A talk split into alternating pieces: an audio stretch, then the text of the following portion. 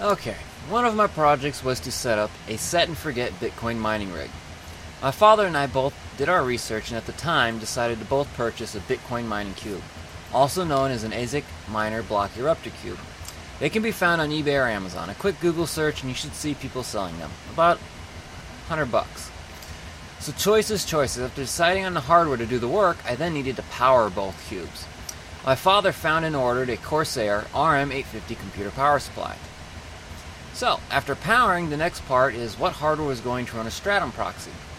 A Stratum proxy is required because the ASIC miner cubes use what is called a GetWork protocol, and most pools require Stratum.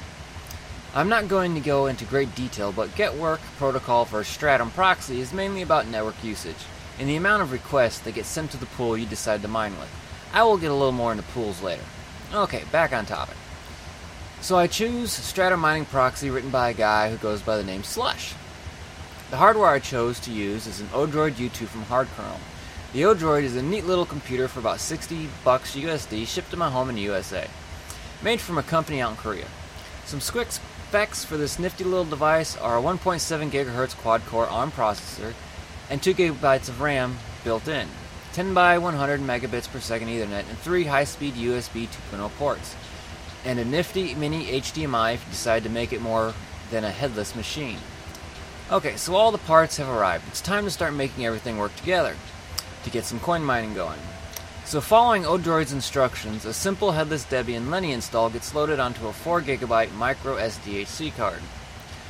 Both cubes and the Odroid get plugged into a 16-port switch which feeds the rest of the house. Now do I really need to specify, the 16-port switch is also connected to a router that is subsequently connected to a modem, and there is working internet already, and router, modem, switch are all powered on. Back to the Odroid. So Debian is installed and the device is hooked to the internet. Next is to power the little thing. Well, easiest way I could get that done was, you guessed it, a 5 volt line coming from the Corsair power supply. Once the Odroid was up and running, I checked my router to find the Odroid's IP, and then used PuTTY for Windows SSH to SSH into the Odroid because I had chosen to go headless from the start just to keep the overhead down. Step 1 Change the root password. Step 2 Create a non privileged user and give it access rights to use the internet. The rest was all just a bunch of copy and paste for building Stratum mining proxy from Slush's GitHub source. Google is your friend at times. After I finally successfully build the Stratum proxy from GitHub, I make a copy and place it in the home for my random username, and of course, change ownership of the move files to the user's home it got placed into. Now the fun part. Before I even try pointing the new spiffy looking cube miners at the proxy, I need the proxy to be persistent between reboots. My simple way of getting that done was a screen session and using a script that gets executed on boot automatically using my not so privileged user account. I'll give you a hint and say sudo comes in handy. Okay, through trial and error because I'm not all that Linux savvy, I get the results I'm looking for. The Odroid boots and runs a Stratum mining proxy silently in a screen session without divine intervention from me. Next, I dive into setting up both cube miners to see my proxy, which is pointing to my mining pool of choice. Again, I'll talk about mining pools later. setting up the cubes himself was easier than anticipated thanks to Google finding a forum post called Dog Doogie's Doggies Comprehensive ASIC Miner Cube Setup. This guide goes into how to hook the power up, to what setting to change to for what you want the miner to do. So now we have the cubes pointing to our proxy on the Odroid, and the Odroid getting mining work from the pool that Stratum Proxy is pointing at. Everything looks good and everything is set correctly, but you will probably have the same issue I and many other people have.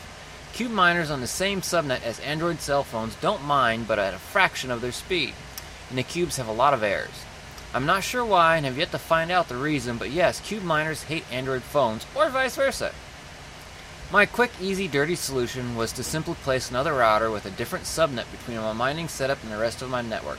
So now it goes modem, router that deals with the house, a switch, and then another router that feeds the cube miners and the Odroid. Yes, I know. I can hear all of you tech savvy people cringing in horror and screaming. That is what a virtual LAN is for. But hey, remember, not that tech savvy, and just wanted a quick, dirty running piece, and hey, it works! So now with my cubes and Odroid behind the second router, bam! Both cubes mining away at top speed, which happens to be about 31 gigahashes per second per cube. So now we can talk a little, and I mean just a little, about mining pools.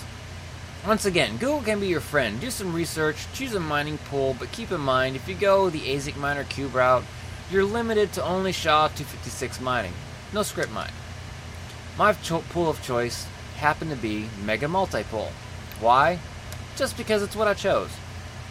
As a little side note, I also used the Corsair power supply to power the second router. I hate Wallworks. I would give you prices on everything, but hey, they have gone down since my investment, and I'm trying to just give you the gist of what's involved, not hold your hand through the entire process. Trust me, through the entire process, I used Google a lot. If anything I've said is useful, good deal. Sorry I cannot go into more detail, this was a process I did months ago. And I did not document my success and failures, but this gives the general what you need to do to get them going. On my list of random old projects is a Minecraft server for my kids, and most of the neighborhood kids to play on, a Plex, SABnzbd, Couch Potato, and Sickbeard server. If you don't know what that is, copy and paste Plex, SABnzbd, Couch Potato, and Sickbeard into your favorite search engine. You'll figure it out pretty fast. And my current project involves a 50cc moped that has been modified to the gills. More and more performance parts, tuning, more tuning, and a little trick I did with a narrowband O2 sensor and a digital multimeter to get the dreaded carb tuned. Yes, I hate carburetors. If any of those interest you, post a comment for this podcast and I'll be more than happy to share my wins and losses. Or if you need more info on setting up a set and forget mining platform, post a comment. Any podcast I do next, I will make sure to get all my ducks in a row and give you more of a here this is how it's done type of description. But this is a start. Thank you for your time.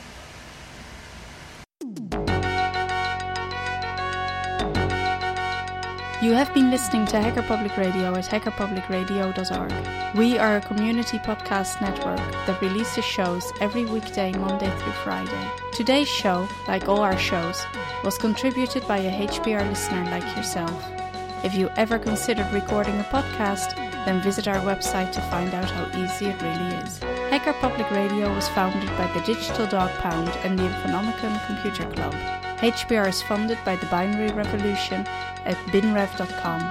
All BinRev projects are proudly sponsored by Lunar Pages. From shared hosting to custom private clouds, go to lunarpages.com for all your hosting needs. Unless otherwise stated, today's show is released under a Creative Commons Attribution Share Alike 3.0 license.